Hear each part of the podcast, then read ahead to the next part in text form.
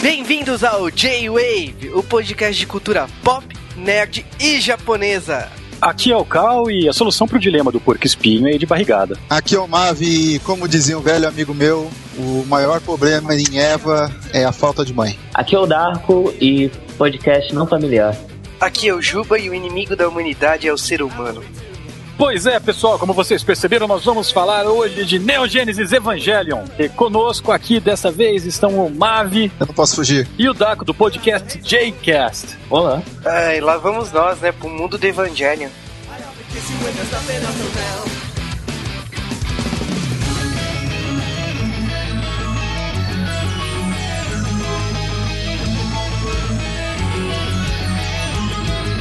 Cara, foi uma gravação pesada desse podcast. Eu achei que não ia ter fim. Provavelmente foi o quê? O nosso maior podcast em gravação até agora? Não só o nosso maior podcast, como a minha e a sua maior epopeia do nosso podcast. Eu nunca editei tanto em minha vida. Sabe McDonald's? Sabe McDonald's? Edito muito tudo isso. Antes dos e-mails, vamos dar uns recados pra galera. Tem algumas novidades acontecendo por aí. Para começar, temos mangás novos na praça. A JBC anunciou faz umas duas semanas os nove mangás dela pra 2010 2011. Então, Rosário Vampire, Blue Dragon, Buzorenki, Mar, Evangelion, Fairy Tail, Monster Hunter Orad, Gold Geass, Cyber Marionette J e muito mais. Então, a JBC tem uma parceria com o J-Wave e entre as novidades a gente cobriu o Festival do Japão e o WCS. O WCS esse ano teve algumas apresentações muito engraçadas, que infelizmente não foram campeãs. É, a equipe Rocket Bank merecia.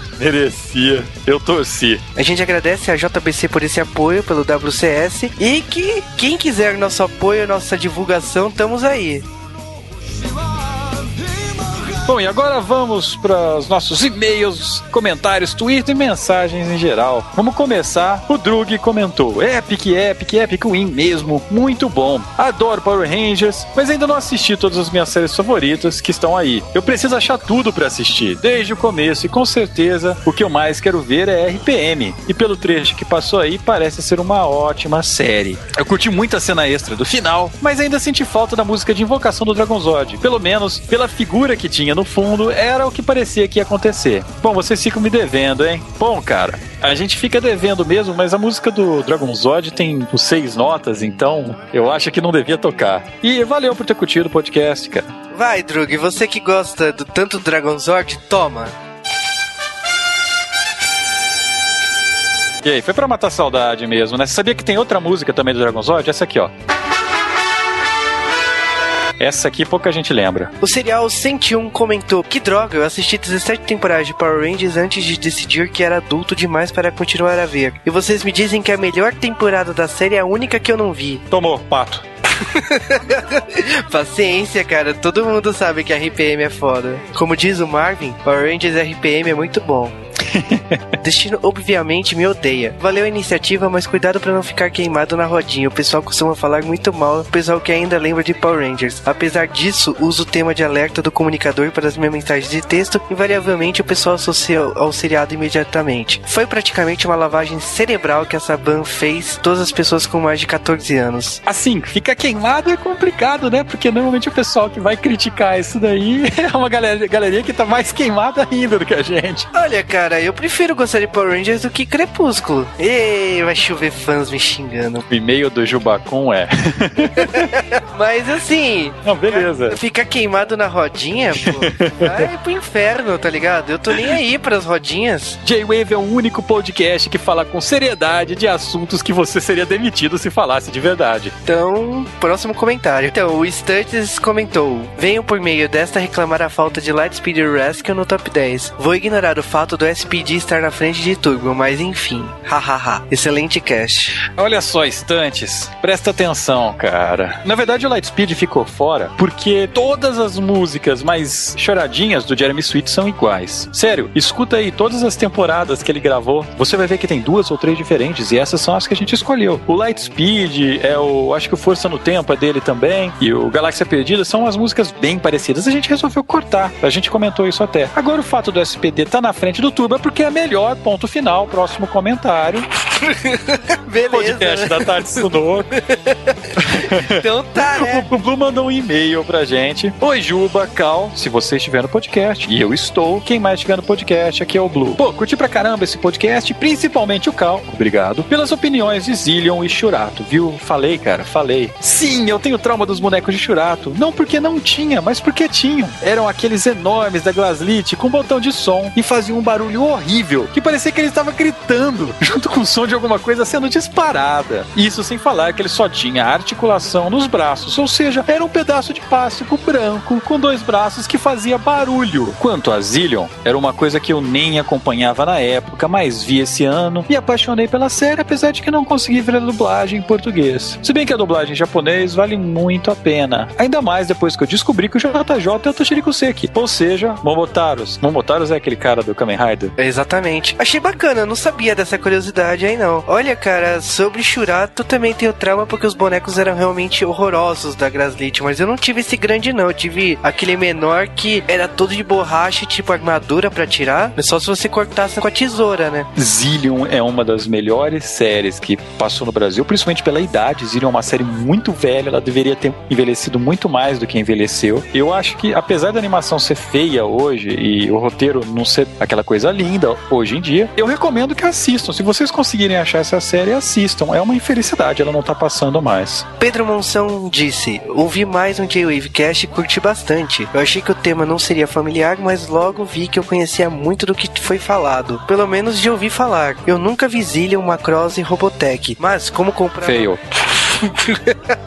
ah, cara, quem viveu Revista Heróis sabe, né?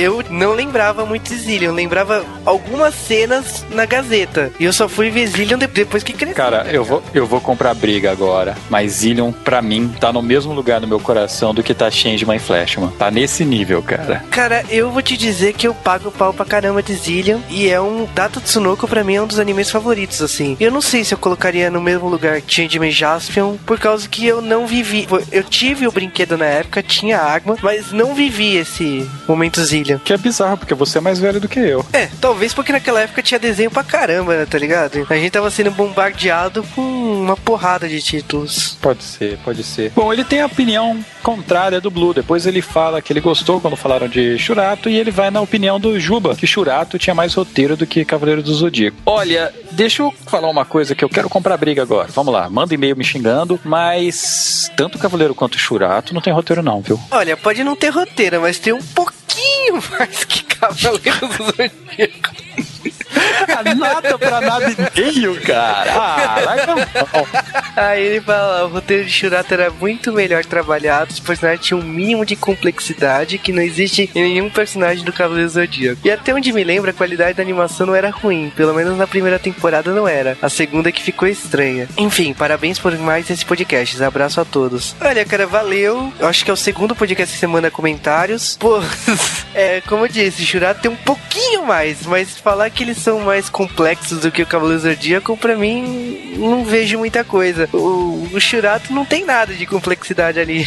É, eu não sei, cara. Eu não, não me atrevo a falar de Shurato aqui, porque já me xingaram muito no Twitter. E o pessoal ainda continua falando daquele podcast nosso, o J-Wave Pocket de Nostalgia Anime. Tem alguns comentários aqui que são bacaninhas, que a galera falou. Então, é só pra falar que a gente também lê os comentários dos outros podcasts anteriores. E bom, uma Sola comentou: Caras, vocês mandaram super bem escolher as músicas a dedo. Já que vocês comentaram da Eliana no Sabadão Sertanejo, podiam ter colocado ao lado dela a Angélica cantando Digimon. Ah, não. Não sei nem porque eu deixo pro Cal responder isso. Agora, vamos. Tem a Camis Barbieri, dos Seriadores Anônimos. Ela comentou: Meninos, amei o episódio. Me senti uma freak do anime porque eu já vi todos os que vocês citaram. Quase dei vexame cantando as músicas na rua, especialmente Sailor Moon e Sakura. As letras são de fato sensacionais e fazem tanto sentido que mereciam Para honrar o trabalho desses compositores geniais. A Camis, ela tem esse comentário. É, empolgou.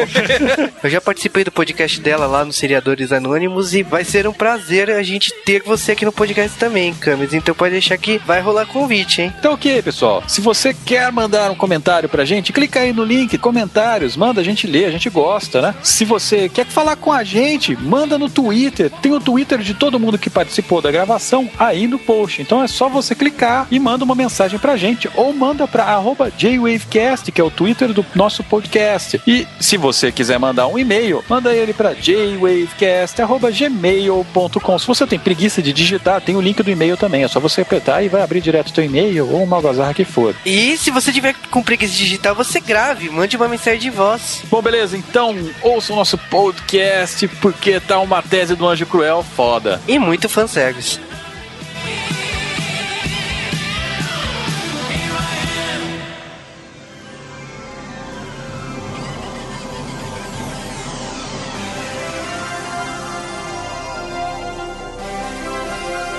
Antes de começar a falar de Evangelho, a gente tem que falar da onde surgiu o estúdio Gainax, que foi o estúdio responsável pela série. Essa historinha começa no final da década de 70. A Gainax começou no dia 24 de dezembro de 1984 na região de Koganei, Tóquio, no Japão. Ironicamente, no dia do Natal. A Gainax, antes de ser fundada nessa data, ela já produzia algumas coisas. Tem a animação Daikon 30 Target Fort, que é uma animação bastante famosa. Se você assistiu o Dorama Denshotoko, aquela abertura é uma referência a essa animação. E essa animação faz referência a tudo da época. Aparece o Darth Vader, aparece Alien, aparece Macross, aparece Spider-Man, Batman, Super-Homem. E tem aquela famosa música Twilight. A Gainax era praticamente de amigos de faculdade, que é o Hideaki Anno, o Sadamoto, Hiroyuki Yamaga, Takami Akai, Toshio Okada, Yasuki Takeda e Shinji Higuchi. Eles eram fãs de anime e tokusatsu, tanto que eles fizeram tokusatsu nessa época. Que é assustador. É assustador. O ano chega. É o cara da lambreta, não é? É da lambreta e tem um Super Sentai também. E o Hideaki, ele chega até a dublar monstros e ser o narrador desse tokusatsu. É uma curiosidade bem Nossa. trash. Bem trash. Uhul. É interessante falar que a Gainax, ou a Proto Gainax, antes mesmo do estúdio existir, ela conseguiu alguns serviços bastante relevantes para quem gosta de animação japonesa. Por exemplo, uma obra do grande mestre Miyazaki, Náusea e o Vale dos Ventos, tem a mão do pessoal da Gainax lá. O Hideaki Anno fez algumas das keyframes das animações bem importantes desse desenho. Um outro desenho que tem bastante a mão da Proto Gainax é um desenho mais conhecido aqui no ocidente, Macross. No Macross, o Hideaki, ele foi um dos animadores e a galera de faculdade dele foi meio que sacaneada pelos estúdios porque eles criaram algumas técnicas de animação nessa época. Nesse vídeo mesmo do Daikon mostra alguma delas e os caras simplesmente começaram a trabalhar pra esses caras e tomaram um pé na bunda, saca? É, e tanto essa prova de eles terem sido roubados, a gente até comentou dessa briga toda que teve sobre o Macross no podcast do Tatsunoko. O Otaku no vídeo feito em 1991 conta um pouco dessa crítica de terem roubado as ideias, o pessoal saindo da faculdade, se desiludindo. Então tem pessoas que praticavam, estudavam animação e às vezes por um mercado injusto, um mercado que não se abriu para novas visões, ou um mercado não autoral, acabava fechando as portas para eles, né? Um dos grandes motivos da depressão de- do Hideaki Anno foi a desilusão dele com a indústria da animação japonesa nessa época. Que teve entrevistas dele que as pessoas pegaram e falaram: pô, eu quero virar animador, sabe? Eu quero me inspirar em você, você foi um cara foda. E o cara, o Hideaki Anno falou: não, não queira ser animador, é uma merda. Eu considero a Gainax o primeiro estúdio a surgir que é um pessoal de segunda geração, que é um pessoal que era fã e que começou a fazer isso por ser fã desse material, por ser fã de anime pelo amor, por, por ser otaku, no caso deles. E porque hoje em dia é normal, você tem KyoAni, você tem Shaft, você tem vários estúdios formados por- por esse tipo de gente, por esse tipo de, de pessoal que cresceu com anime, que realmente ama anime, você vê que eles têm uma paixão absurda pelo que eles fazem. Mas a Gainax acho que foi o primeiro estúdio a surgir formado exclusivamente por esse pessoal, esse pessoal entusiasta, sabe? Os animadores mais atuais, eles estão quebrando esse rótulo praticamente. A Gainax, ela veio numa época que você tinha que enfrentar mesmo esse medo, esse receio do otaku. Por isso que eu até citei o otaku no vídeo por causa disso. Vale lembrar que o Otaku no Vídeo não é um documentário, ele é um documentário, ele é um documentário falso. Sim, Então aquelas reações ali não são exatamente naturais. Exatamente, mas isso mostra uma deformação da realidade. O que, que eles fizeram ali é uma visão deles, até porque em 1991, quando já existia o termo otaku, é o cara até fala no começo do otaku no vídeo, nossa, eu odeio esse tipo de cara. É mais uma dramatização, né, cara, da, da história que, que eles passaram, não exatamente o que eles passaram, talvez, mas o que muitos como eles na época devem ter passado. Pô, os caras tinham é, uma vida social e do nada isso despencou. E o pior, né, cara, o lado financeiro, eles perderam muito dinheiro e a Gainax foi mais o retorno deles, né? Tipo, falou, ó, a gente tem a paixão de fazer a coisa, só que a gente tem que unir meio que essa paixão com um lado comercial, senão a gente vai morrer de fome.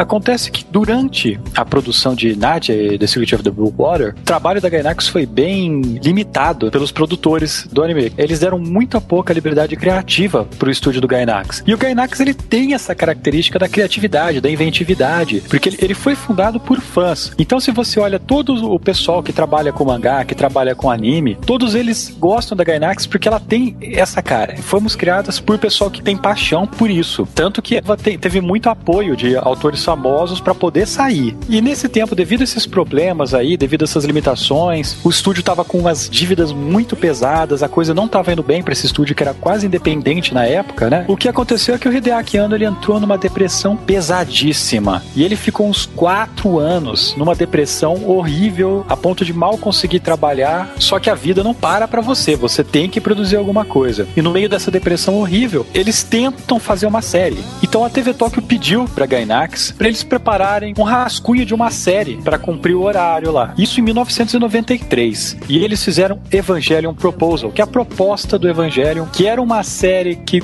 lembra muito Evangelion como é hoje, talvez até os 12 primeiros, 13 primeiros episódios são muito parecidos com o que nós temos, só que ela tinha uma temática totalmente padrão. No que Evangelion choca, no que Evangelion tem de adulto e pesado, essa série não. E se essa série saísse como Proposal, ela provavelmente sairia como um daqueles animes de temporada que a gente assiste e é legal, bacana, bem feito, mas dali uns anos esquece. Não teria tido esse impacto todo, eu acredito. Evangelion tinha um diferencial desde o início, desde o proposal das outras séries de, de robôs gigantes de mecha, que é não ser exatamente uma série de mecha, porque os robôs são biológicos, né? Acho que é o maior diferencial de Evangelion desde o início, antes de começar as viagens de ácido. Só pra quem conhece a série, os anjos eles se chamavam apóstolos, isso ficaria um pouco pesado se a série viesse pro ocidente, né? Um pouco mais pesado do que já é. Porque o nome japonês é Shito. Ele chamava apóstolo uma romanização. É que, na verdade, ele escreve da mesma coisa porque tem o mesmo significado, mas aí na hora de fazer o katakana para traduzir, eles colocaram em vez de anjo, apóstolo, que seria a ocidentalização é, que aqui. Anjo é uma palavra bem mais sonora, pegajosa do que apóstolo, né, cara, que vem do latim, né? Eu acho que não. É menos pesado colocar anjos do que apóstolos. Apóstolos não. Existe uma figura muito simbólica nesse ponto, entendeu? Por isso que eles devem ter mudado para anjos e não apóstolos. Lúcifer era um anjo, sabe? Você pensar num anjo mau é mais fácil do que você pensar num apóstolo mau. O apóstolo já remete logo aos seguidores de Cristo. E um deles chamaria Judas. Nossa, eu que sou alemão e você que é antissemita, cara. É, mas fora isso daí, ó, algumas diferenças é que a Evangelho, vamos falar, ela tem, ela tem um final ruim, um final mal. Essa série teria o um final feliz, teria o um final onde eles conseguem resolver os problemas do que tá acontecendo. Para você ter uma ideia das diferenças, um dos episódios que eles têm nesse documento do Proposal é um episódio da primeira vez que a Asuka sai para passear para um parque. Enquanto eu lia isso daí para fazer a pesquisa, o meu eu interior ficava se remoendo, porque que absurdo! Como assim fizeram isso com tal personagem? Como assim eles chegam num templo sagrado no último episódio? Que, que absurdo que é esse? E várias outras diferenças grotescas. Esse documento, para quem tiver interessado, a gente vai deixar o link dele aí no post. Mas ele é bastante bacana, se você quiser dar uma lida. Legal que tem um visual antigo dos mechas e dos personagens. Leva um branco, muito legal. Gostei pra caramba dele branco. É mais estiloso, né, cara? Né? Mas ele parecia mais um Real Robo, sabe? Ele me lembra mais um Gundam branco do que roxo. E ele era mais mecânico, ele era menos orgânico também. No auge dessa depressão, esse documento foi pra TV Tóquio. A TV Tóquio não aceitou, porque na época não fazia interesse dela, esse tipo de série. E essa série ficou na gaveta por mais dois anos, de 93 até 95. Em 95, ainda no final da sua depressão, o ano ele teve mais uma reunião com o pessoal da TV Tóquio. Só que essa reunião ela não foi uma reunião portas fechadas, ela foi uma reunião num restaurante, num bar, aliás. Essa reunião foi feita e ela não foi feita sem motivo, porque a série ela tinha, não tinha sido aceita pela primeira vez e vários autores que apoiavam essa ideia da Gainax, do estúdio independente, feito por fã, vários autores mais novos que já tinham sucesso. É, tem a Yu Atase do Fushigi Tanto é, que a Asuka é a criação dela, não é? Não, a Asuka é baseada num, é? num rascunho dela. A Asuka é baseada num rascunho dela. Não é criação dela. Quem criou foi o Sadamoto e o. É só o rascunho. O... Eles precisavam de uma personagem ela mandou... assim. É, porque na verdade no Japão, uma coisa que eu não sei porque a gente não fala muito aqui no Brasil, mas por exemplo, eu conheço o Juba há muito tempo e o Juba vai fazer um mangá. Eu já sou um autor de mangá mais famoso que ele, e aí eu falo, ó, o Juba quer fazer, sei lá, Wizard Ranger. Então eu pego aqui e faço um rascunho. Ó, Juba, tá aqui um personagem para você. O que, que isso significa? Eu tô dando um presente para ele de boa sorte, mas quando o Juba for chegar pra uma editora com aquele projeto de mangá dele, vai estar tá escrito meu nome lá do lado, dando apoio. Ou seja, alguém que já tem gabarito tá dando apoio pro Juba. Isso daí não é tão incomum, não. Se você hoje em dia assiste One Piece, assiste Death Note, Shaman King, essas séries têm o aval do Nobuhiro Watsuki, do Rurouni Kenshin, porque os autores dessas séries trabalharam com ele. Eles foram assistentes dele. Então, quando eles precisaram do aval de alguém para falar com os editores, foi lá ele, fez um rascunho de algum personagem, assinou o nome e tá, toma um presente para você. É um QI de mangá, né? Então, tem um documentário que a gente infelizmente não conseguiu assistir por falta de videocassete, mas nós temos esse documentário que ele conta exatamente, ele cita quem são os autores principais que deram QI para Eva, mas é, é, eu só lembro da Iwatase nesse momento da Asuka porque ela fala, ela que aparece falando, mas ela não foi responsável pela criação da Asuka, ela não fez nada, ela só rascunhou num papel e colocou o nome dela lá para como QI. Quem fez o character design tudo dela foi o Sadamoto e o Hideaki Anno. Depois dele ter esse papel já com apoio de todo mundo, tem vários autores famosos e eles chegaram no bar, o executivo da TV levou isso a sério e falou: tá, vamos dar uma chance pro pessoal da Gainax. A gente sabe que eles fazem um bom serviço, vamos comprar os primeiros 13 episódios de uma série deles e se a audiência der certo, a gente renova os outros 13. Também, né, cara? Tinha que ser num bar, né, velho? Tipo, um primeira, segunda, terceira garrafa de saque, né? Tem ninguém que não é convencido, né? É, na verdade é bem comum no Japão ter reunião em bar, né? O pessoal se reúne em bar pra beber e soltar. Bastante comum. E lembrando só que no Japão as temporadas são com as estações do ano. Então, três episódios significa uma dessas estações do ano. É o que eles chamam de cur. É um bloco de três episódios, eles chamam de cur. C-O-U-R. Ainda bem que você falou como escrevi, cara. É, então, porque eu pensei besteira. Eu pensei besteira, cara. Não, é, pô, o cara tava trocando a gente, tá ligado? Ele deve estar tá rindo lá, tá ligado? Tolei, tolei. Depois dessa aceitação do Eva, o Sadamoto e o Hideaki Anno juntaram as mãos com o resto do pessoal da Gainax e colocaram mãos à obra.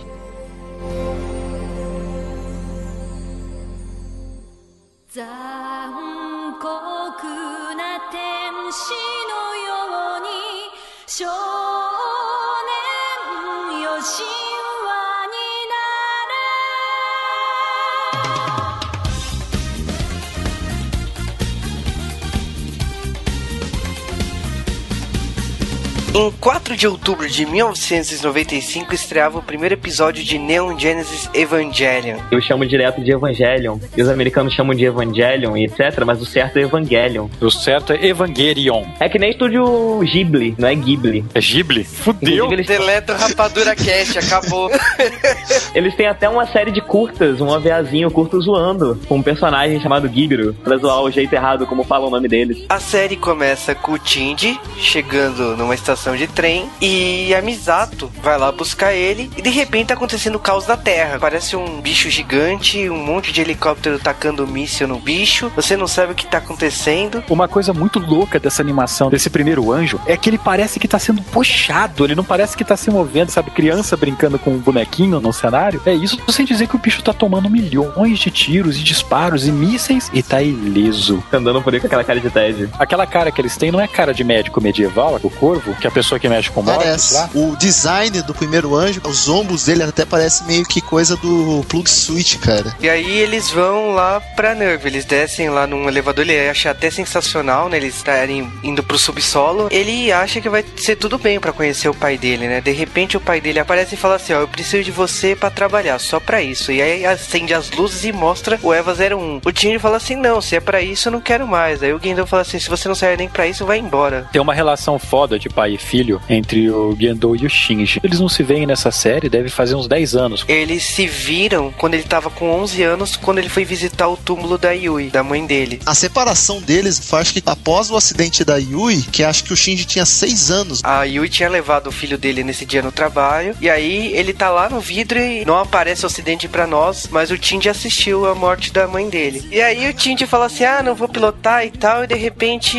o Gendo fala assim: ah, então traz de volta a Arei, e a Arei aparece toda ferrada, né, com faca. Ela tá na maca, no soro, quase desacordada. O Tindy olha assim: meu, vocês estão falando sério que vocês vão botar ela pra pilotar o Eva? Você vê que desde o começo o Gendo é um manipulador filho da puta, né? Acontece um ataque na base, cai um pedaço de ferro em cima dos dois, né? Tanto que o Tindy vai salvar e a mão do Eva aparece pra impedir. Então eles ficam todo mundo pasmo. Por que que o Eva se mexeu? E o Gendo sorrindo, né? Vai lá, filhão, campeão. Nepotismo é foda, né? A Asuka que fica zoando no filme, né? O tempo todo. O Shinji acaba pilotando o Eva, ele aceita. O Tindy não consegue lutar, ele paga um micão, né? O anjo acerta a cara do Eva e cai o rosto do Eva, mostrando que é um rosto orgânico. O Eva até abre o olho e pisca, que o Tindy grita e desmaia depois disso. E ele sangra e tudo, né? É, já, começa, já começa assim, né? Já jorra sangue, né, pro, na cara do anjo. Eu tenho a primeira teoria de Eva que eu vou citar aqui, cara. Eu acho que um Eva tem mais ou menos a mesma quantidade de sangue que um Cavaleiro do Zodíaco. É o mesmo, mas não é proporcional ao tamanho, sabe? Um cavaleiro do tamanho de um ser humano tem a mesma quantidade de um Eva de 30 metros. Sabe o que eu estou pensando? Que a Hitsuko deve ser um Mu de Ares, porque ela conserta os Evas.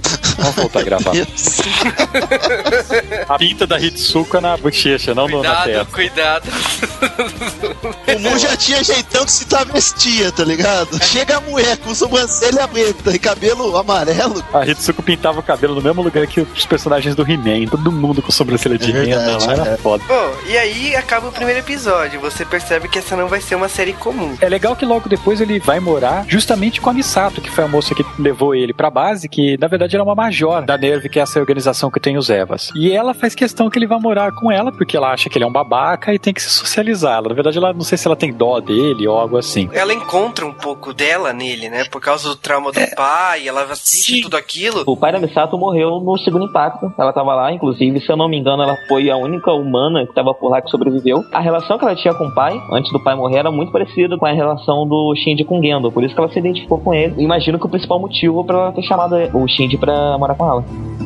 É, acho que o Shinji não é bem o tipo de pessoa que faz amigos com facilidade. Uhum. Conhece a fábula O Dilema do Ouriço? Ouriço? Fala daqueles animais cheios de espinhos? Embora um ouriço queira se aproximar de outro ouriço, quanto mais se aproximam, mais se machucam com seus espinhos. É o mesmo com alguns humanos. Ele parece tão retraído, pois tem medo de se machucar. A forma como o Shinji lida com os problemas da vida dele é que ele se torna uma pessoa reclusa. Ele tenta não ter contato com seres humanos, ou aliás, quando ele tenta dar merda, então ele já quer ficar afastado. Ele é aquele típico nerd que a gente conhece, não chega nem a ser um nerd, cara. Ele não chega a ser emo. Porra, o Shinji é um viado. Como é que eu falo isso sem falar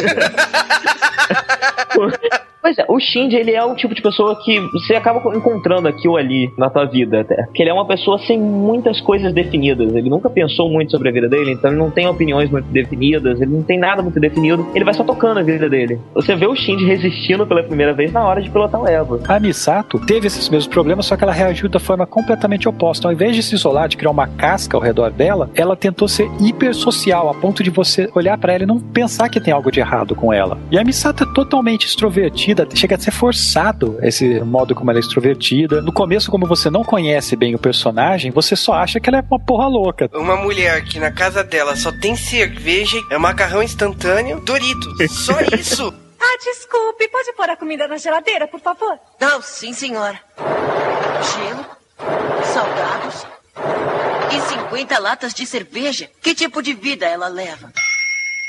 Vamos comer! É, vamos comer. Uau! É gostoso! A vida não pode ser melhor do que isso aqui! Ela chega e o que, que ela faz? Ela enche a cara. Ela é gata Saca. pra caramba, só come merda. Deus do céu. Aí, o Mavi tem a mesma alimentação que a Misato, cara. Ah, mas esse é igual. Não é, cara, eu prefiro a É Misato. só homem pra começo de conversa, né? Bom, mas a Misato ela já estava acostumada com pessoas estranhas em casa. Afinal, ela tem um pinguim. Cara, o Pen é o melhor personagem de Evangelho. É o único personagem de Evangelho que é são. Quando ele come o macarrão lá com curry da Misato, cara, ele cai no chão. Devia passar uns bocados antes do Shin chegar lá. A Misato é hilária, né? Porque, tipo, tá fazendo, eu vou comer macarrão mesmo. Ah, mas combina com curry. Ah, pô, puta Ela convida a Hitsuko pra comer com ela e com o Stingy, cara. A Hitsuko pega e olha, como é que você consegue estragar comida instantânea? ele vai pra escola e nós somos introduzidos aí a dois personagens recorrentes, né? Quando ele, logo que ele chega na escola, o Shinji é espancado. Ele apanha do Toad porque a irmã do Toad se machucou na E luta tarde- entre o Eva e o Anjo. Mais tarde, eles acabam ficando amigos porque o Toad e o Kensuke, que, que é o outro cara que tá lá, que é um fanático por câmeras e coisas militares, É o único personagem otaku. E aí, beleza, eles acabam ficando amigos depois que eles é, veem o Shinji lutando. Tem também a Hikari, que é a representante da sala, e a, aquela menina que ele viu, toda ferida no primeiro episódio, Eia Yanami. Tá na escola também. Ela é uma das alunas. Que é totalmente antissocial, né? Esses primeiros episódios são basicamente pra gente conhecer quem que é o babaca do Shinji. E eu acho que o melhor desses primeiros episódios é o episódio do Sniper. Que rola um ciúminho do Shinji com o Gendo, porque o Gendo tem uma relação com a Rei. Eles se dão muito bem. O Shinji sempre vê eles conversando de longe e rindo, que é difícil. É difícil ver tanto o Gendo quanto a Rei rindo. E eles conversam e parece ter muita intimidade. E rola um ciúminho do Shinji. A Rei meio que é a filha que ele queria ser pro pai. Sim, tem até aquela famosa cena do Eva 00 da Pau. O Gendo corre desesperado pra abrir, pra poder tirar a areia de lá. E Pois é, ele mete a mão na porta queimando. Depois ele fica com a mão queimada, um tempão, né? E ela guarda o óculos dele que caiu nesse dia. Guarda com muito carinho. Então, nesse episódio da Sniper, eles estão enfrentando um anjo, né, que é duro na queda, e eles têm que se utilizar de uma arma protótipo para tentar quebrar essa defesa do anjo. Antes deles partirem para a missão de utilizar essa Sniper, a Rei se aproxima dele e fala que ela poderia ir no lugar dele, que ele não precisava se preocupar em pilotar o Eva. E novamente ele se sente responsável, né, pelo, pô, eu não posso largar a naba aqui pra essa menina. E a Rei, nesse processo, ela quase morre. E ele consegue, no final, salvar ela, né? E acontece uma cena que é recorrente da cena do Gendo salvando a Rei. Ele faz a mesma coisa, ele vai lá, tira ela do entry plug e no momento a Rei olha pra ele, meio sem jeito, ela dá um sorriso pra ele e o óculos que tava com ela, a lembrança dela do Gendo, se quebra ali naquele momento. o importante também desse episódio é o crescimento da Misato. Nesse episódio, o Gendo não tá lá pra dar opinião. Ela tem que assumir toda a operação e ela fala assim: olha, eu vou querer essa arma, não quero saber se é protótipo ou não. Vou querer a energia do Japão inteiro, pode mandar um blackout no Japão inteiro, porque eu quero energia. Ela toma todas as atitudes como uma líder mesmo. É um crescimento da personagem ali. Pela personalidade dela, ela é bem infantil e tal, não tem o jeito dela estar tá, numa patente tão alta como ela tá. Só que você vê as ações dela, a filha da mãe é um gênio da estratégia. Ela bola umas estratégias absurdas, dificílimas em 10 minutos. Obviamente, isso chama plot device. Ela parece ser infantil, mas você vê que ela consegue entender muito bem as pessoas. Um robô que não é pilotado por humanos dá pau e a Misato salva o dia, né, praticamente, né? Esse episódio é legal também pra mostrar meio que a estrutura da Nerve inserida na realidade, né? Por causa que a gente pensa, a Nerve, eles falam até no primeiro episódio, é uma organização global paramilitar e o exército dos países, tipo do Japão, leva um coro, né, dos anjos. E tipo, essa relação da Nerve é explicitada nesse episódio por causa que mostra que existe um consórcio, uma disputa entre as empresas paramilitares para ganhar a sessão de combater o- os anjos, né? E eles mostram essa arma protótipo que é autônoma, né? É um, é um robô, não é um Eva pilotado. E deu merda.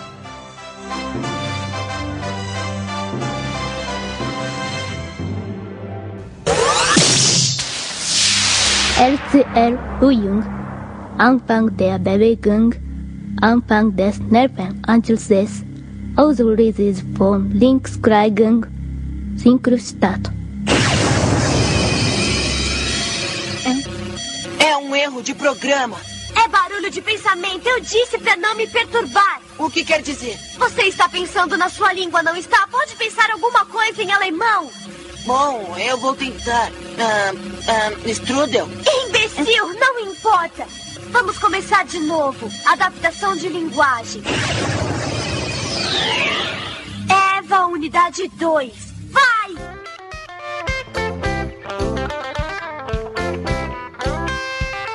A palavra para definir o arco 2 é justamente essa. A Asuka. melhor personagem da série, cara. Eu gosto muito do outro personagem que aparece com ela, o Cad. Um silêncio constrangedor agora rolou. Né? Não, sei.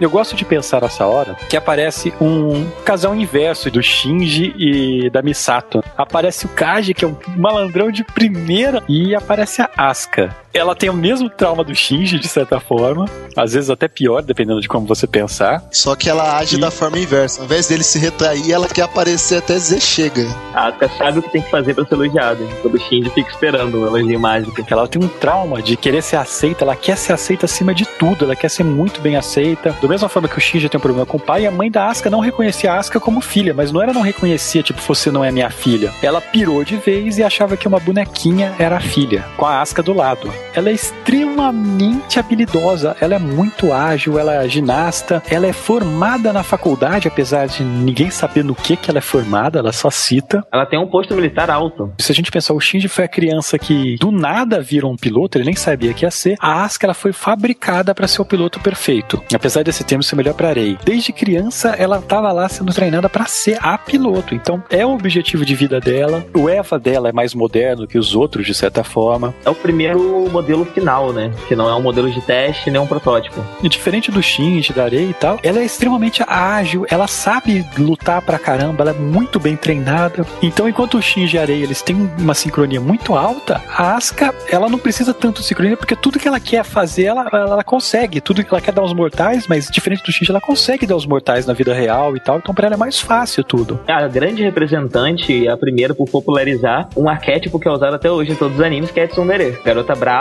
e irritada, que de vez em quando é doce, mas a maior parte do tempo ela é irritada e brava.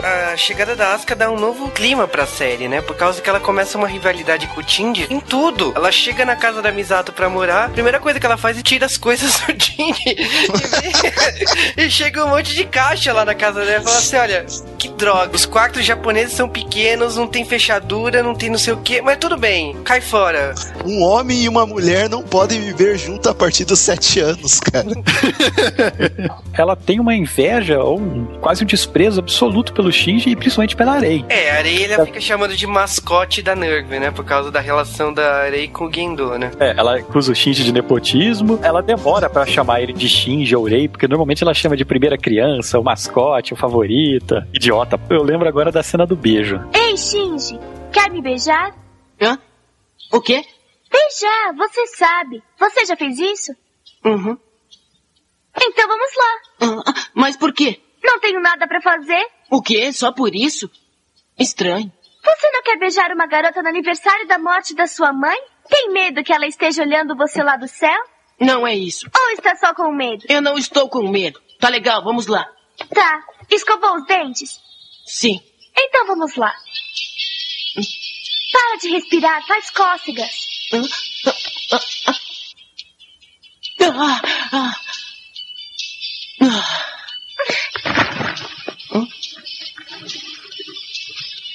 Oh. Uhum. Ah, ah, nunca mais eu vou beijar pra passar.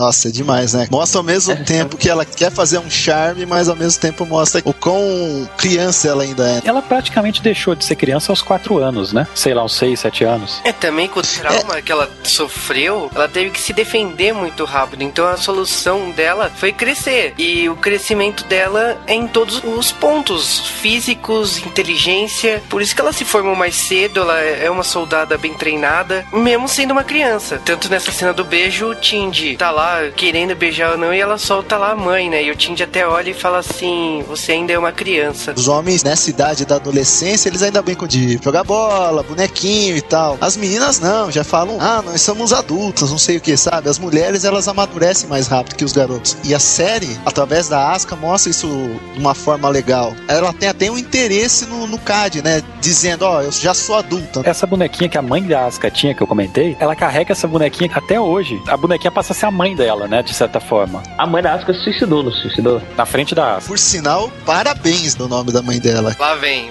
pode É falar. qual o nome? A escola Jorge Lucas de criar nomes estúpidos. Kyoko Zeppelin Soryu. Porra, Parabéns, né, cara? Merece palmas, né? Não merece.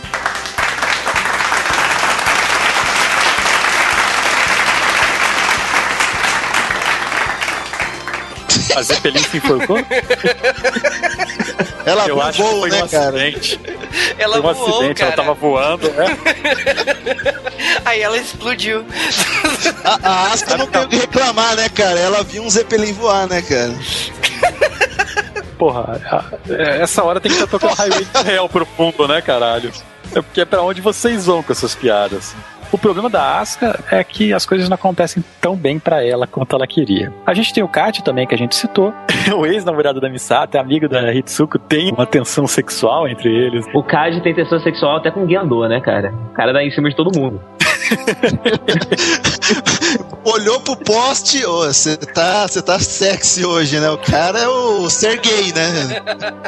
A gente vê ele entregando um pacote pro Gendo que ele fala que é o Adão, né? No anime ele fala que é o primeiro ser humano, mas a gente vai discutir isso melhor nas teorias. A coisa mais interessante do Kaji, ele tem uma plantação de melancia. Pra mim, a melhor apresentação do Cad é quando ele chega e já abraça a Hitsuko assim, fala se ela perdeu peso e tal. E ele tá flertando com a Hitsuko. Aí de repente, tipo, fala assim: olha, sua namorada tá te vendo. Ele mostra o vidro assim, a Misato vermelha de raiva, querendo explodir o vidro. Emagreceu, hein? Ah, é? Tem um caso de amor não correspondido. Tenho, é? Se está tentando passar uma cantada em mim, não vai dar. Não com aquele rosto grudado no vidro. Não está tão discreto como antes. Ele nunca foi discreto na vida.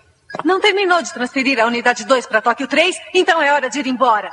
Eu acabo de receber ordens esta manhã que ficarei aqui emprestado, então poderemos ficar juntos, como antigamente. Eu prefiro me enforcar.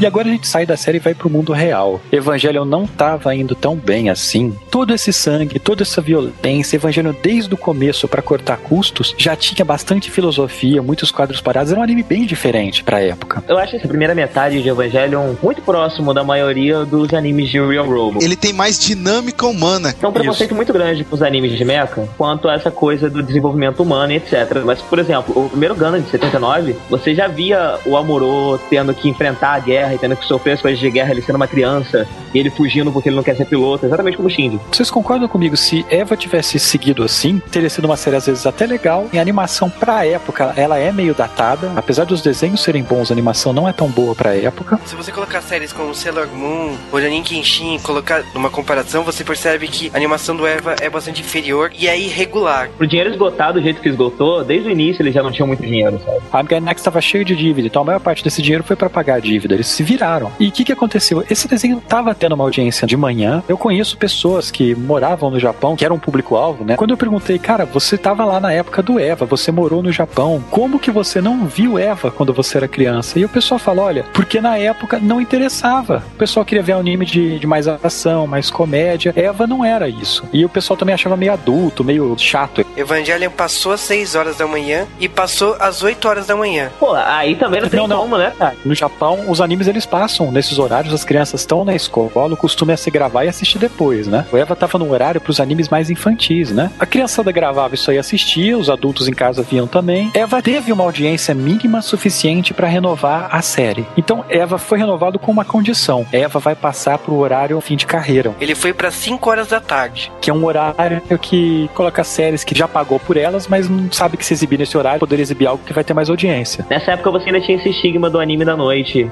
ser o menos popular e etc. Hoje em dia não. Hoje em dia os mais populares são os horários. Foi realmente Evangelion que popularizou os animes à noite. A questão é que naquela época, os animes tudo bem, passava de manhã. Hoje em dia não, cara. Todos os destaques da Jump é à noite. Eles não tinham esse dinheiro pra renovar ainda. Então o que, que eles tinham que fazer? A gente vai mudar de horário, vai pra um horário novo que provavelmente estava passando outro anime. Vamos começar já do episódio 14. Ninguém assistiu Eva até então. Como que a gente faz esse pessoal saber o que, que é Eva? É, o episódio 14 é um episódio inteiro de flashback com pouquíssimo conteúdo novo. Isso é uma coisa comum na época. A maioria dos animes dessa época tinha um episódio de recapitulação. A emissora tava toda hora ameaçando cancelar a Eva, porque o Eva não tava dando muita audiência. O Hideaki Anno, ele tava ainda deprimido. E os caras mexeram com o cara errado. O cara tava passando por uma puta depressão, tava no final da depressão dele, e os caras ficaram botando merda na cabeça dele. Essa falta de orçamento, essa depressão do ano, os problemas da Gainax, tudo isso se refletiu na segunda parte de Eva, que eu acredito que é o diferencial, é o que colocou Eva no top. Com todos esses problemas, Eva se tornou uma série totalmente fantástica e memorável. Montanhas. Pesadas são as montanhas, mas há mudanças. Azul, céu azul. Algo que os olhos não veem. Algo que se pode ver. O sol, algo que é único. Algo que é agradável. Comandante Kari? Flores, tantas iguais, tantas sem razão de ser. Céu, vermelho, céu vermelho. A cor vermelha, a cor que eu odeio. O líquido flui. Sangue. Um cheiro de sangue. Uma mulher que não sangra. Da terra vermelha vêm os humanos. Humanos feito por homem e mulher. Cidade. Uma criação humana. Eva. Uma criação humana. O que são os humanos? São criações de Deus? Humanos são aqueles criados por humanos. Isto é o que é meu, minha vida, meu coração. Sou o vaso de meus pensamentos, a escotilha de entrada, o trono da alma. Quem é esta? Esta sou eu. Quem sou eu? O que sou eu? O que sou eu? O que sou eu? O que sou eu? Eu sou eu. Este objeto sou eu. Isto que forma sou eu. Este é o ser que pode ser visto e ainda assim não sente que sou eu. Uma sensação estranha. Parece que meu corpo se derrete. Não posso mais me ver. Minha forma desaparece de vista. Aparece alguém que não sou eu. Quem está aí? Shinji. Esta pessoa eu conheço. Major Katsuragi.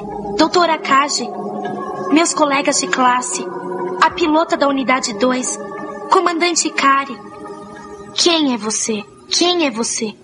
Quem é você? Ray, como se sente pilotando a unidade 1 pela primeira vez? Tem o cheiro do Shinji.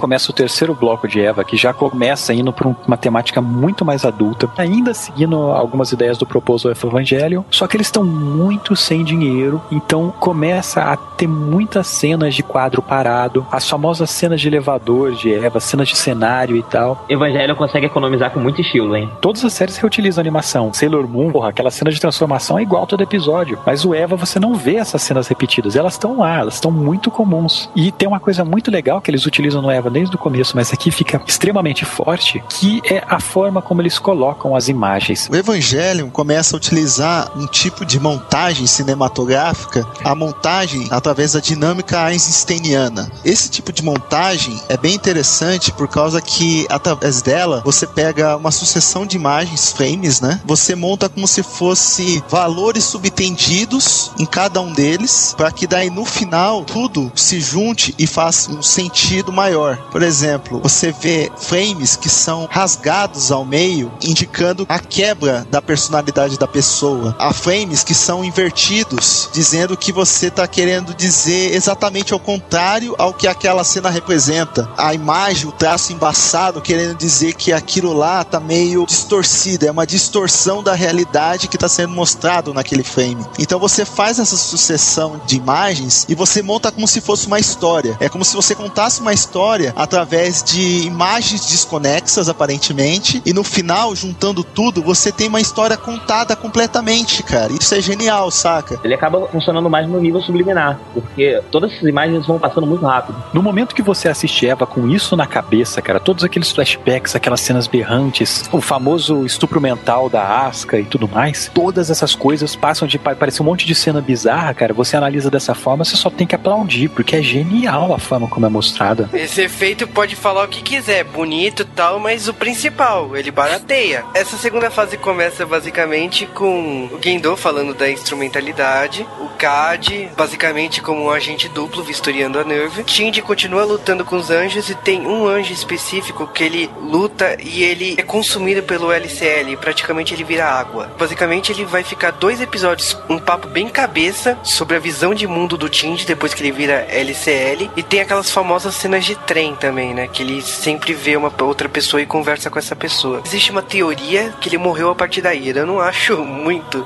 Não, não mesmo. É, pra mim é o começo da instrumentalidade, sabe? Os personagens eles começam a se conhecer melhor, eles são absorvidos em algum momento, ou algum anjo entra na mente deles, alguma coisa acontece, e eles entram nessas viagens internas para se conhecer, conhecer seus medos, conhecer suas vontades, e a gente conhecer junto com ele. O Shinji aí, ele fica como água durante um mês. A Hitsuko tentando trazer ele de volta. Tanto que o líquido acaba saindo lá do Eva e a Misato se desespera e o Shinji volta. A história tenta voltar ao normal, diminui um pouco as viagens e eles começam a falar de uma suposta quarta criança por causa que eles precisam para usar no Eva 03, que está vindo depois de um acidente que aconteceu nos Estados Unidos, no Arizona. O Eva 04, ele varreu uma boa parte do mapa nos Estados Unidos por causa que eles foram fazer um teste com o motor S2 que é capturado intacto do quarto anjo, que ele derrotou. Os anjos, eles possuem aquela bola vermelha bonita que é geralmente o alvo para eles atacarem, né, para destruir o anjo. Aquele núcleo vermelho, é, eles denominam de, de núcleo, né? Dentro desse núcleo existe um outro órgão chamado motor S2 ou solenoide S2. Ele é o órgão que dá energia para os anjos, permitindo que eles se movam autonomamente. Os Evas não possuem esse motor S2 dentro dos seus núcleos. Os Evas eles funcionam na tomada, né? Acaba a energia e o Tim de Asuka e Arei tentam entrar na Nerve enquanto lá dentro tá totalmente sem luz e a Hitsuko vai lá na central do computador e explica o que, que é o computador Magi. E é um grande episódio sobre a Hitsuko, né? Sobre a mãe dela e sobre a relação dela com o Gendo e sobre conciliar ser mãe, mulher e profissional ao mesmo tempo. Eu gosto muito E conta episódio. também o passado da Nerve, né, cara, que é bem importante. Conta a história da mãe da Hitsuko, que ela era apaixonada pelo Gendo, só que o Gendo já estava casado com a Yui, e a mãe da Hitsuko enlouquece e mata o primeiro protótipo da Arei, né? A mãe da Ritsuko não era só apaixonada pelo Gendo, ela era amante do Gendo, né? Mas é, porque o Gendo é o grande filho da. Exatamente, né? pra começo de conversa, ele já namorou a Yui e você já sabe que ela é filha de alguém da Cilia. A Ritsuko, ela também é amante do Gendo. Exato. A então, família aí que é um Ikari negócio. passa mel na pica. É.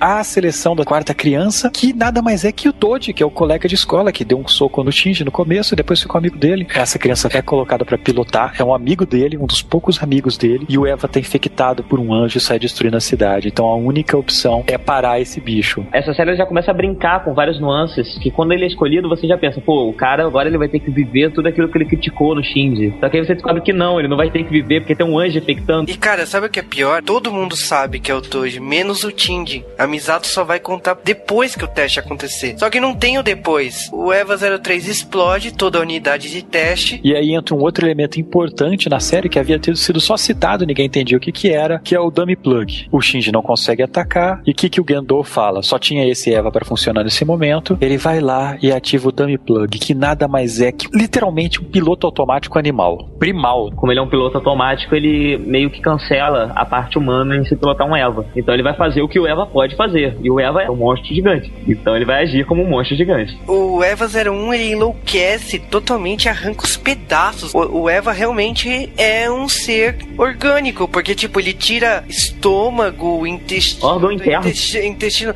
todos os órgãos internos. Tanto que tipo assim, ele explode a cabeça do Eva 03 e jorra sangue assim em vários prédios. Os destroços, você vê os órgãos lá tudo espalhado e o Tindy tem a visão. E aí quando ele vê a cápsula estourada e o corpo do Toji ali, e ele enlouquece ali. Acaba o episódio ele gritando assim, ele enlouqueceu, acabou. O Shinji ele perde toda a confiança que ele tem na Misato, né? Porque parecia que a Misato estava sacaneando ele de não contar que era o Todd. Precisa de alguma coisa, Ray? Eu me perdi, doutora. É mesmo? Bem, você quer vir comigo então? Não precisa. Mas como irá para casa sozinha? Não interessa. Bruxa velha. O quê? Posso encontrar o caminho de casa, bruxa velha? Não deve chamar alguém de bruxa velha, Ray. Mas você é, não é? Estou ficando brava. Vai levar uma surra do comandante Kari por isso. É o comandante Kari que chama você assim. Ele diz aquela bruxa velha é um incômodo. Aquela bruxa velha não serve mais. Aquela bruxa velha é um incômodo. Aquela bruxa velha não serve mais. Bruxa velha, bruxa velha, bruxa velha. Aquela bruxa velha, bruxa velha. Sua cadelinha. Você é substituível também, sabia, Ray? Você é como eu.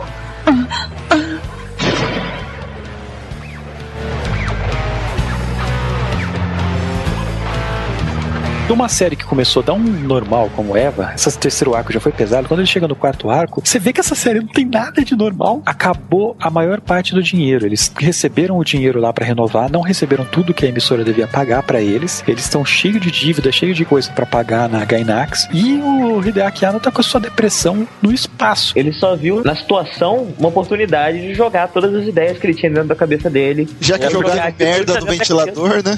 É, eu sei que justamente depois do episódio do Toad, a emissora manda uma carta pra ele e fala: Olha, se vira com o que você tem, você fez merda, isso aqui não vai vender, a gente não vai conseguir vender nunca brinquedo de Eva, a gente nunca vai conseguir tirar dinheiro de merchandising com essa tua série, termina de qualquer jeito, mas a gente não vai te ajudar. Nessa época, Eva tava passando no outro horário, quem começou a ver Eva perdido assim foram o público mais adulto e começou a fazer sucesso. Acho que eles ligaram o foda-se nesse momento e falaram: agora a gente vai fazer o que a gente quer, não vai fazer o que, o que vende. A grana nessa época tava tão curta, tem uma cena e que é um exemplo de como eles conseguem economizar com estilo. Que é uma cena do Cad com a Misato na cama, e é uma cena de 5 minutos da mão dos dois, conversando. E aí a mão deles mexe umas 3 ou 4 vezes durante esses 5 minutos, e eles estão lá conversando na cama, deitados, você só vê a mão dos dois. Isso e a cena de elevador, né? Essa cena da Misato com o Cad, ele entrega os segredos da Nerve e da Cilly pra Misato. Entrega tudo pra ele. É uma cena que você, talvez, assistindo, você não leve tanta importância por causa da falta de animação mesmo. Porém, ela é extremamente importante. Mas ela te prende, ela tem uma tensão, sabe? Quando você tá assistindo, ela acaba te prendendo e é uma- cena muito extensa, sem animação nenhuma, e você não percebe. Eva é tão fantástico que eles te põem uma foto parada na tua frente, só com um som, e você olha pra aquilo e você não se toca que a animação tá parada. Vem cá, me responde uma coisa. Por que, que vocês acham que um guiador vive com a mão na boca?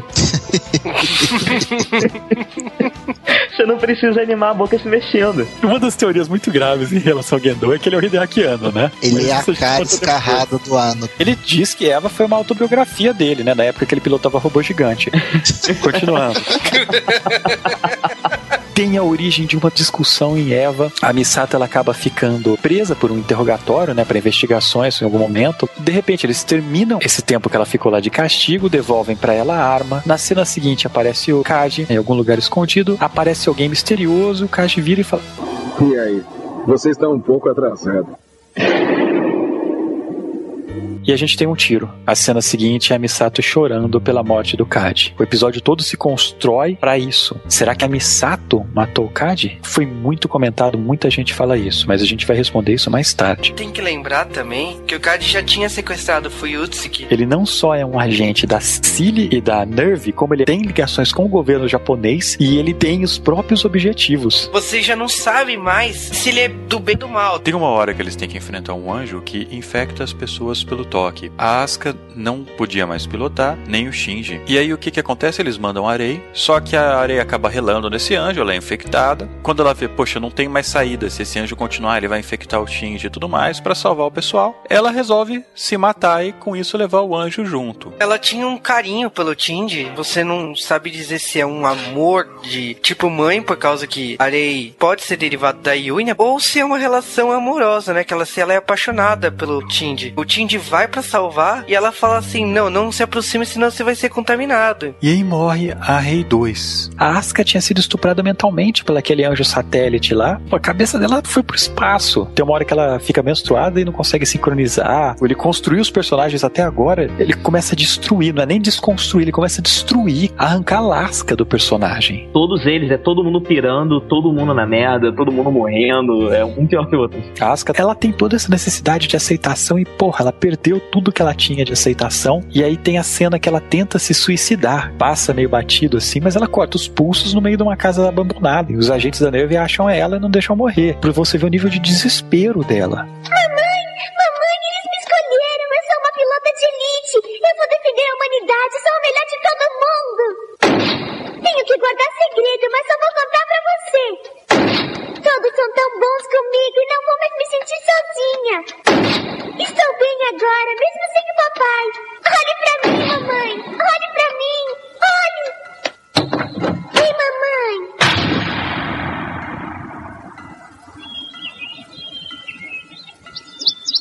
Taxa de sincronização zero. Não posso mais ser a segunda criança. Não tenho mais razão para viver. Ninguém mais liga para mim. Meu pai, minha mãe, ninguém liga. Eu não tenho mais razão para viver.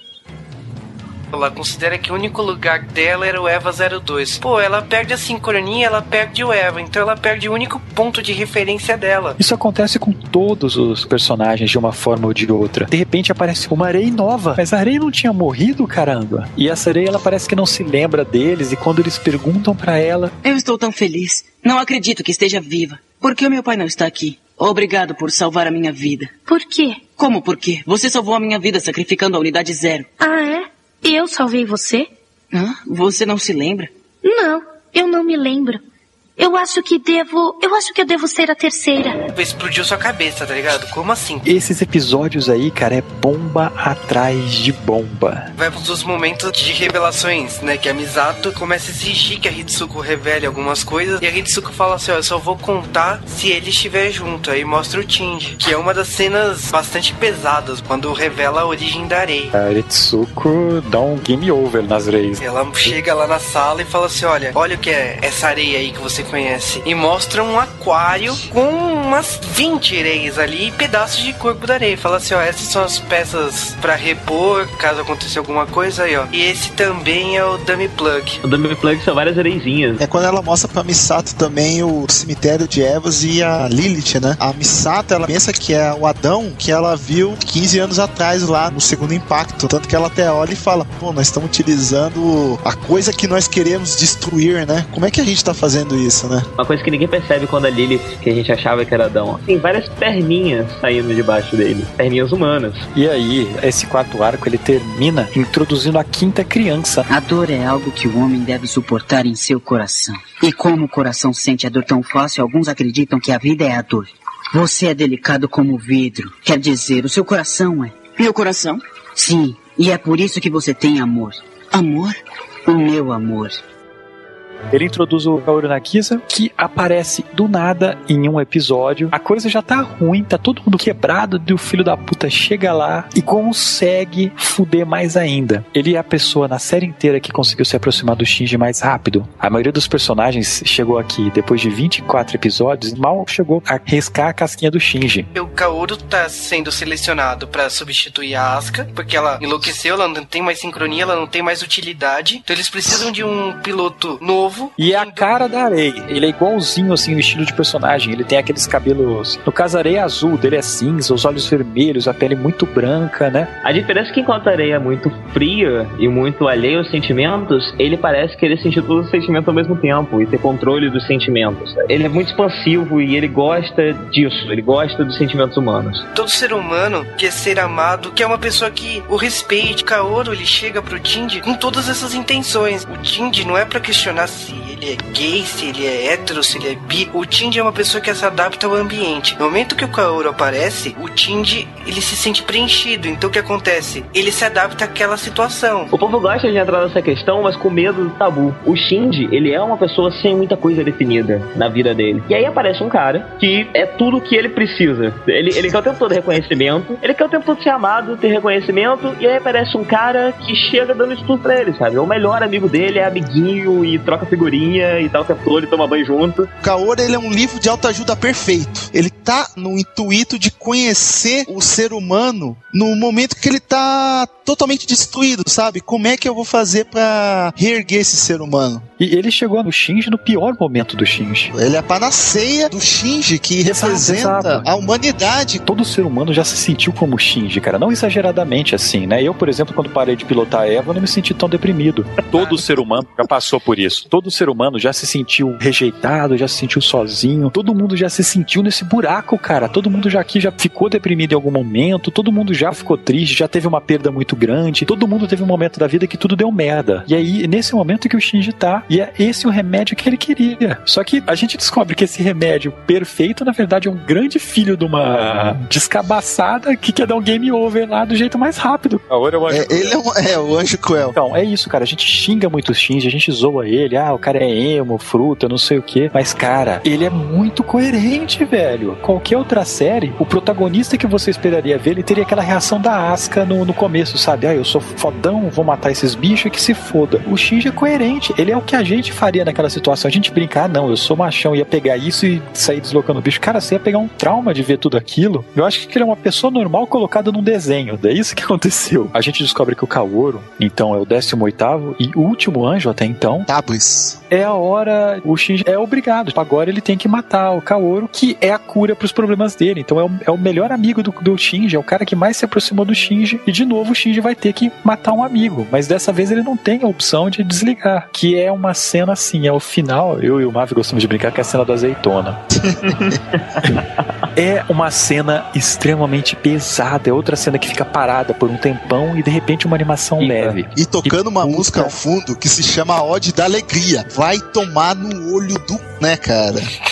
É o momento que chuta o nosso cérebro aberto no chão. Deve se chamar Que Atual pariu. Face esse episódio. O que aconteceu em off depois desse episódio é que acabou o dinheiro que a Gainax tinha pra investir em Eva. Por mais que eles que são doentes, pela Gainax eles trabalhariam de graça, você tem que pagar animador, você tem que pagar dublador, e a película é caríssima. Hideaki tem um amor pela obra muito grande, porque em nenhuma outra circunstância, nunca vi nenhum outro autor, nenhum outro diretor falar assim: olha, eu vou terminar a minha série e vender a sua própria casa pra poder continuar a sua obra. Acabou o dinheiro, meu, não interessa. Vai ser game over, mas eu vou botar dinheiro pra acabar com essa coisa. Existem outras situações, mas não tão drástico assim. É uma questão de obsessão. O cara tinha jogado toda, todas as ideias e, e aquilo dali ficou muito pessoal pra ele. Por isso que ele vendeu a casa dele. Torna quase que mítico a produção da série, a ponto de se assistir a série e depois se interessar em saber o que aconteceu por trás dela, por causa que é algo interessante.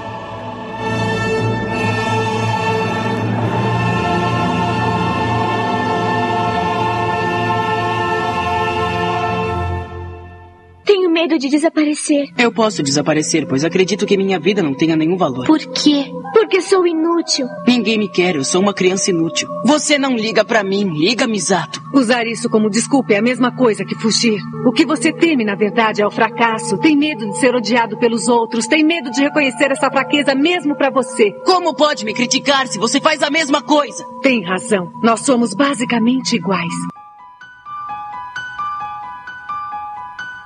Eu acredito que se não fossem por esses dois episódios, Evangelion não teria marcado tanto quanto marcou. Algumas pessoas consideram esses episódios como uma encheção de linguiça do caramba. Muitos fãs ficaram revoltadíssimos, mandaram e-mails de críticas, muitos e-mails de elogios. Teve uma reação bem pesada e eles são o ápice daquilo que o Mavi tinha explicado, aquela técnica de cinema. Muita gente fala que isso é um tapa na cara do, do otaku da época. Que o Ano, parte da depressão dele foi que a geração dele foi a última grande geração japonesa, de acordo com o que eles falam. A geração que estava vendo Eva já não conhecia aquele crescimento infinito que o Japão tinha, no mercado crescendo toda hora. Eles ligavam para umas coisas bem mais irrelevantes. Ele achava isso absurdo. O Shinji é o público-alvo da série e ele estava criticando o público-alvo. E ele faz isso como se fosse puta de um exercício de metalinguagem.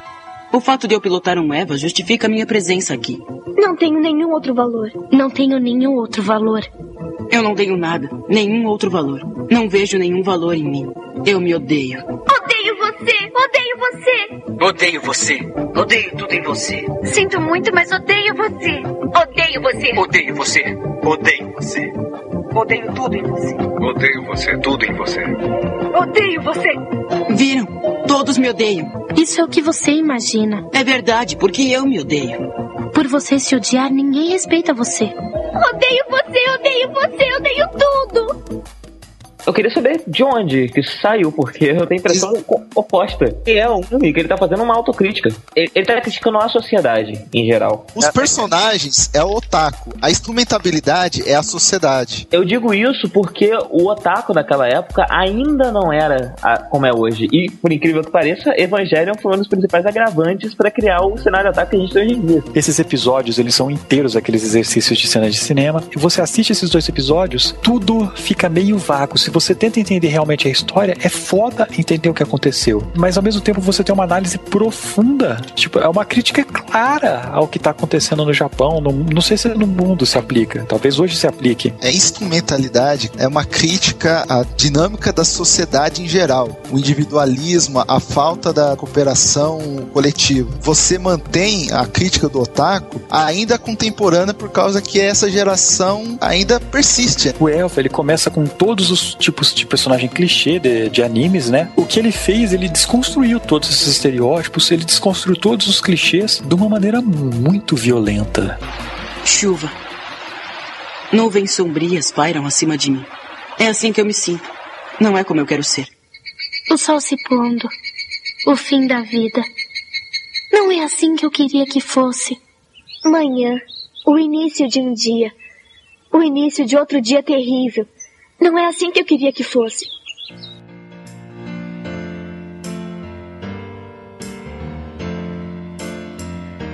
Ele coloca que o indivíduo ele se torna coletivo, então todas as almas e todas as mentes se tornam uma só. Todos os problemas que cada personagem tem se debate com o outro. Então o Tindy, por exemplo, ele descobre que as pessoas não odeiam ele. Ele que tem uma visão perturbada das pessoas. A Misato, por exemplo, também tem. O, aliás, é do ponto de vista do Tindy que ele vê os problemas da Misato, que ele vê o a Misato e o Kadi na cama nessa cena coletiva. Então ele começa a explorar os problemas coletivos e eles sendo solucionados, o que vai desencadear no final da série, que é o Tindy recebendo os parabéns por ele ter resolvido o seu principal problema. Essa é a ideia da instrumentalidade humana. É os seres humanos se unindo novamente do jeito que eles eram e juntos eles possam se confrontar para evoluir. A ideia que a gente tem desses dois episódios, que eu, eu acho brilhantes, né? Você tem que assistir com muita cabeça, talvez um muito ácido. Eles são episódios e eles terminam com o Shinji aceitando a instrumentabilidade. Vai ter um filme depois que vai mostrar de outra ótica. Mas aqui tem flashes da Hitsuko morta, como tem uma cena da Misato é, na parede, assim, sangrando porque ela tomou um tiro. Não se explica por que tem essas duas cenas. Aliás, na montagem do anime parece até uma cena da Misato caída e a Hitsuko caída, como se as duas tivessem matado uma outra. Porém, você vai descobrir que não, por causa do filme que veio depois. Então, tem uma montagem entre as cenas, toda a discussão do coletivo, que você entende que está acontecendo uma coisa no mundo real e você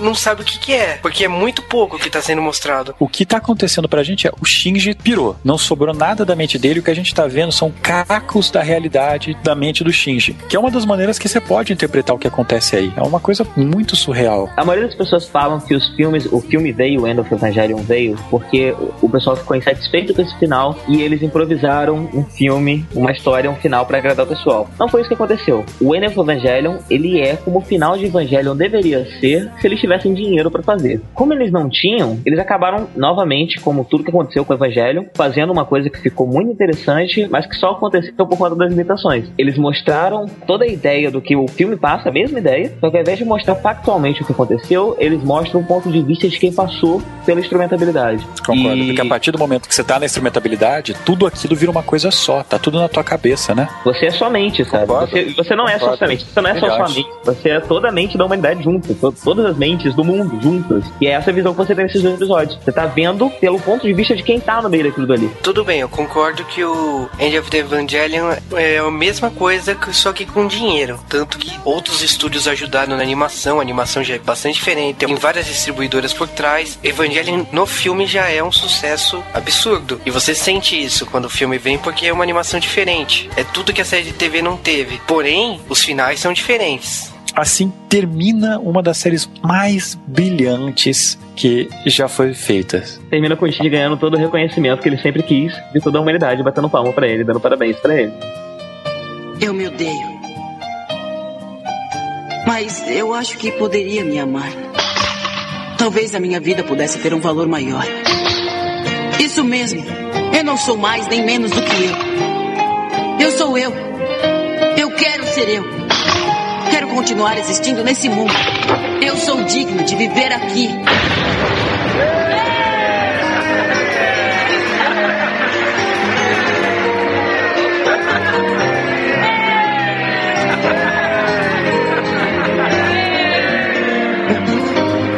Parabéns. Parabéns. Parabéns. Parabéns. Parabéns. Parabéns. Meus parabéns. Parabéns, Shinji. Meus parabéns. Meus parabéns. Parabéns, Shinji. Meus parabéns. Parabéns. Muito obrigado.